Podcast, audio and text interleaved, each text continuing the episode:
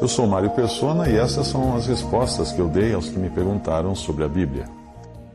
Você escreveu e eu considero o que você disse muito correto, você está certíssimo quando diz que qualquer coisa pode se transformar em idolatria, seja essa coisa uma música, um blog ou qualquer outra coisa.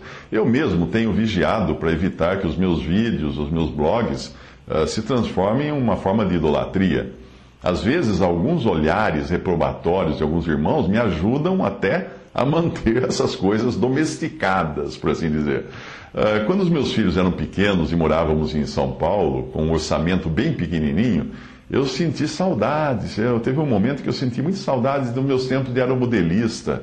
É um hobby que eu pratiquei até mais ou menos os 18 anos de idade. Mas com orçamento apertado, né, começo de, de vida e carreira, filho pequeno, aquela coisa toda, como que eu justificaria para minha esposa, naquela ocasião, a, a compra de um aeromodelo? e de um motor e de tudo mais, e principalmente que os aeromodelos já tinham avançado para o rádio controle e coisas assim.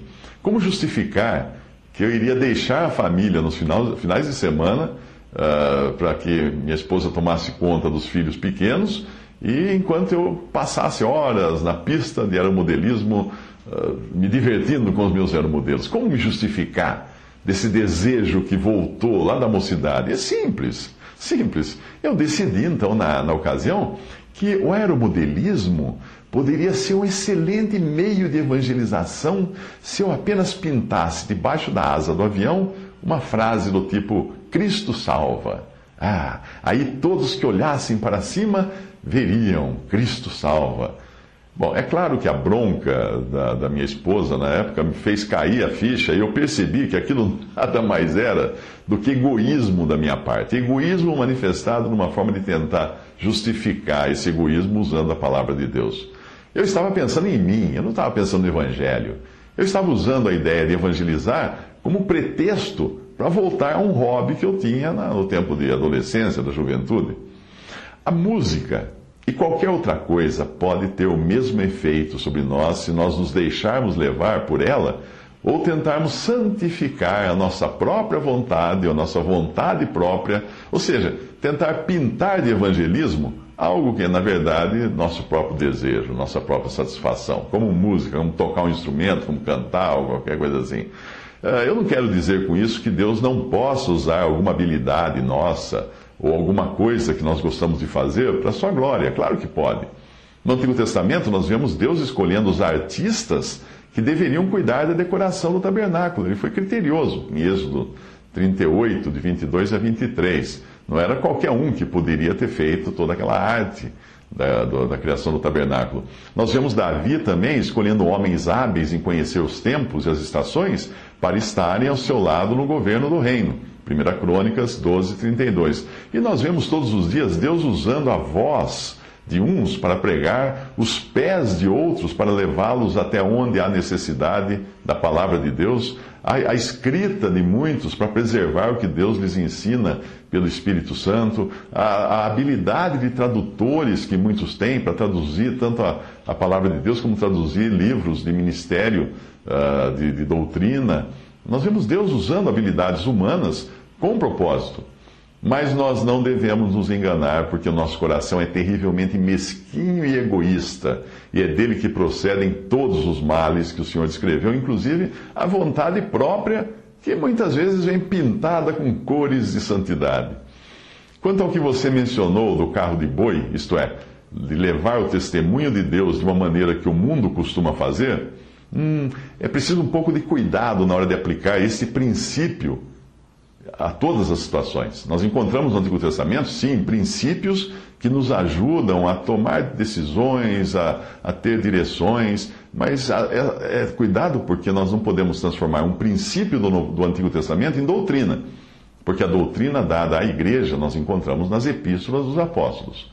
No Antigo Testamento há princípios que nos ajudam a enxergar algumas coisas. A passagem de 2 Samuel 6 mostra que os israelitas decidiram trazer de volta a arca da aliança, que havia sido resgatada das mãos dos filisteus, porém transportando a arca da mesma maneira que os filisteus haviam transportado. Evidentemente, aquilo estava completamente errado, porque Deus havia dado instruções muito específicas de como transportar a arca. E isso era para ser feito por meio de varais colocados nos ombros dos levitas. Mas na passagem, eles a transportam em um carro de bois, contrariando a vontade de Deus, obviamente. E por estar sendo carregada de maneira imprópria, a arca pendeu, claro, o carro, o carro de boi balança de um lado para o outro. E quando a arca pendeu, Uzá, que estava ao lado do, do carro de boi, tentou ampará-la com as mãos, sendo morto naquele mesmo momento.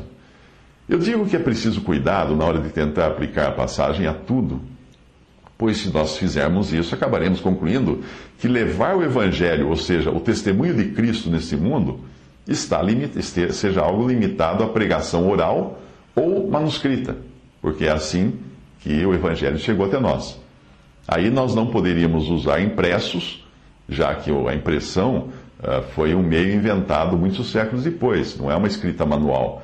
E hoje impressão é inclusive utilizado no mundo no mundo incrédulo amplamente para imprimir pornografia. Então, se nós usássemos o mesmo princípio, não podemos usar um meio que o mundo usa para levar o evangelho, porque o mundo usa esse meio para coisas erradas, como era o carro de boi dos filisteus. Então, nós não podemos usar a palavra impressa. Poderíamos continuar usando ela escrita com caligrafia, com a mão. Nós também não poderíamos usar calendários com fotos coloridas, com versículos, como nós vemos em várias livrarias e papelarias cristãs, e costumamos distribuir calendários com fotos bonitas e, e, versículos impressos nele, mas nós não poderíamos usar isso porque esse também é um meio muito utilizado na propaganda, fotos bonitas para colocar alguma mensagem, algum produto.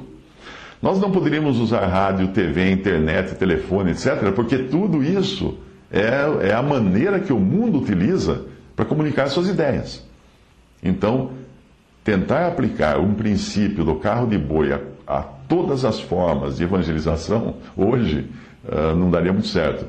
Eu creio, eu creio que a lição na passagem pode ser aprendida e aplicada a muitas situações, mas é preciso sabedoria sempre. Eu digo isto porque ali eles estavam usando uma maneira totalmente contrária às instruções precisas de Deus sobre o assunto. E se tivessem seguido tintim por tintim as instruções de Deus, poderiam errar em alguma outra parte. Claro. Por quê? Veja o exemplo da serpente de bronze. O próprio Deus ordenou que os israelitas a fizessem, em, em Números capítulo 21. Portanto, ninguém poderia supor que existisse alguma coisa de errado em considerar aquele objeto santificado, isto é, separado para Deus. Porém, os israelitas acabaram transformando aquilo que Deus havia dado em um objeto de culto e ela precisou ser destruída, em 2 Reis 18, versículo 4, porque ele tinha levado o povo à idolatria, ele estava idolatrando a serpente de bronze. Eu creio que se Deus tivesse permitido que a arca da aliança estivesse por aí, ela acabaria também se transformando num ídolo. Na Etiópia existe até um templo, onde os seus sacerdotes dizem estar com a arca, embora eles nunca mostrem a arca. Uh, regularmente eles fazem uma procissão com uma réplica e esta é adorada pelo povo, e aquilo, uh, e aquilo, em termos de idolatria, nada fica devendo às procissões de Nossa Senhora Aparecida. Portanto, o mal não está na coisa em si, mas naquilo que nós fazemos dela. O ídolo em si mesmo não é nada, como, como Paulo fala na sua epístola, mas o que está por trás do ídolo. Quanto à música, no que diz respeito à música, existem muitos músicos profissionais que são cristãos como também existem muitos operários, comerciantes, policiais, professores que são cristãos. Cada um deve exercer a sua profissão na medida da sua consciência. Se o profissional perceber que o seu olho ou a mão o fazem desviar, ah, deve arrancá-los, como no exemplo que o Senhor deu nos evangelhos, obviamente linguagem figurativa ali. Às vezes é possível adequar a profissão ou atividade de modo a não desagradar o Senhor, ou mesmo de modo a evitar o mau testemunho. Por exemplo, existe um campo muito amplo para músicos em propaganda, em, em comunicação. Uh, praticamente todo comercial de rádio ou TV tem uma música, tem um jingle. Filmes, desenhos animados, cursos multimídia e até telejornais têm música, música de fundo. Uh, existem também ambientes com música ao vivo, como restaurantes e hotéis, onde geralmente são tocadas músicas românticas. E não tem nada de errado numa música romântica ou que tenha romantismo, que fale do romantismo entre um homem e uma mulher, porque afinal de contas nós temos o livro de Cantares na Bíblia, que é um livro extremamente romântico e poético. Cabe então ao músico profissional cristão orar e pedir a direção do Senhor, até onde ele deve ir com a sua profissão. Isso vale para todas as profissões. Pois as mesmas indagações terão um cristão que trabalha numa fábrica de cigarros, numa indústria de armamento, um comerciante que venda produtos prejudiciais ou que o faça de forma ilegal, às vezes nós chamamos de comércio informal, um camelô, coisa assim, um advogado quando ele defende um cliente, ou um promotor quando ele acusa um réu. Eu mesmo que tenho que lidar com esses problemas de consciência, por isso hoje eu não atendo determinados segmentos uh, para minhas palestras, uh, palestras empresariais. Uh, segmentos de tabaco, bebidas, armas, armas uh, munições, partidos religiosos, uh, partidos políticos, né, organizações religiosas, incluindo também as TVs e rádios, editoras e jornais e revistas das organizações religiosas. Eu não atendo, eu peço desculpas para aqueles que me procuram, pedindo, querendo uma palestra mesmo de assuntos empresariais, mas eu já tenho isso por princípio. Mas a, a sua dúvida é mais abrangente, porque ela inclui a ideia de evangelizar usando a música. Bem, ore e se perceber que é da vontade do Senhor que você use música para evangelizar, siga em frente. Mas fique atento para ver se esse desejo seu não é apenas pintar um Cristo salva, Cristo salva debaixo da asa do aeromodelo, como era no meu caso. Não queira santificar a sua própria vontade uh, querendo transformar isso em vontade de Deus, porque aí a coisa não vai funcionar. Existem muitos cristãos que visitam escolas, orfanatos, asilos, prisões e levam a sua música como meio de atrair o interesse das pessoas para o evangelho que normalmente é pregado nessas ocasiões. Nesse caso, a música funciona mais como a foto colorida do calendário que tem versículos da palavra de Deus, ou como a abertura da conversa que o Senhor teve com a mulher na beira do poço quando ele pediu a ela um copo de água. Assunto que a interessava no momento, lá em João capítulo 4. Ou então, como o altar ao Deus desconhecido, que Paulo usou para puxar conversa e pregar o evangelho aos gregos, em Atos 17 e 23. Nos, nesses casos, foram utilizados elementos comuns ao dia a dia das pessoas apenas para chamar sua atenção para a mensagem que vinha depois. E quem estuda comunicação sabe, comunicação e publicidade, sabe que existe um conceito chamado AIDA, que é A-I-D-A, atenção, interesse, desejo e ação.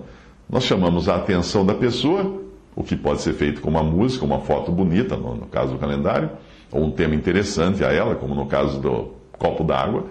Uh, depois nós despertamos o seu interesse e desejo por nossa mensagem, até nós podermos levá-la a uma ação. Nós acabei de, de descrever uma técnica utilizada na publicidade para você chegar à apresentação do Evangelho. Chama a atenção da pessoa, desperta interesse na pessoa, uh, desejo nessa pessoa e então apresenta uh, o Evangelho para que ela tome uma ação, tome uma decisão. Embora alguém possa chamar isso que eu acabo de explicar aqui de carro de boi, porque é baseado numa técnica publicitária, não há como fugir do fato de que a comunicação humana sempre acontece nesses estágios: atenção, interesse, desejo e ação. A diferença é que nas coisas de Deus nós somos meros instrumentos. O verdadeiro músico que persuade deve ser o Espírito Santo, que é quem convence as pessoas do pecado, do juízo e que leva as pessoas a crer no Salvador. Portanto, a minha sugestão é que você busque saber a vontade do Senhor para a sua vida e para a sua profissão, e Ele certamente dará a direção a seguir dentro de algo que não seja meramente pintar um Cristo salva debaixo do seu aeromodelo. Mas eu acabo de me lembrar também de um corredor de automóveis de Fórmula 1 que pintava um Cristo salva, não sei se era Fórmula 1 ou alguma outra fórmula, ele pintava um Cristo salva no seu carro. E isso tinha um grande efeito no, nos outros corredores e também no público que assistia às corridas. Ele não, tinha, ele não tinha medo, receio de estragar o seu nome, a sua reputação, mostrando claramente que ele era um cristão. Eu não posso julgá-lo, porque eu não sei o exercício que ele tinha com o seu Senhor, mas o meu coração está perto o suficiente para eu saber quando eu estou querendo enganar a Deus.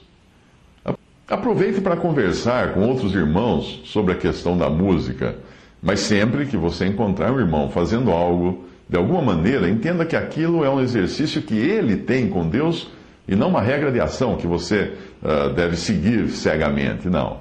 Uh, nesse sentido, me, me ocorrem duas passagens. João 21, de 21 a 22 diz: Vendo Pedro a este, disse a Jesus: Senhor, e deste, que será? Ele está se referindo a João. Disse-lhe Jesus: Se eu quero que ele fique até que eu venha, que te importa a ti? Segue-me tu.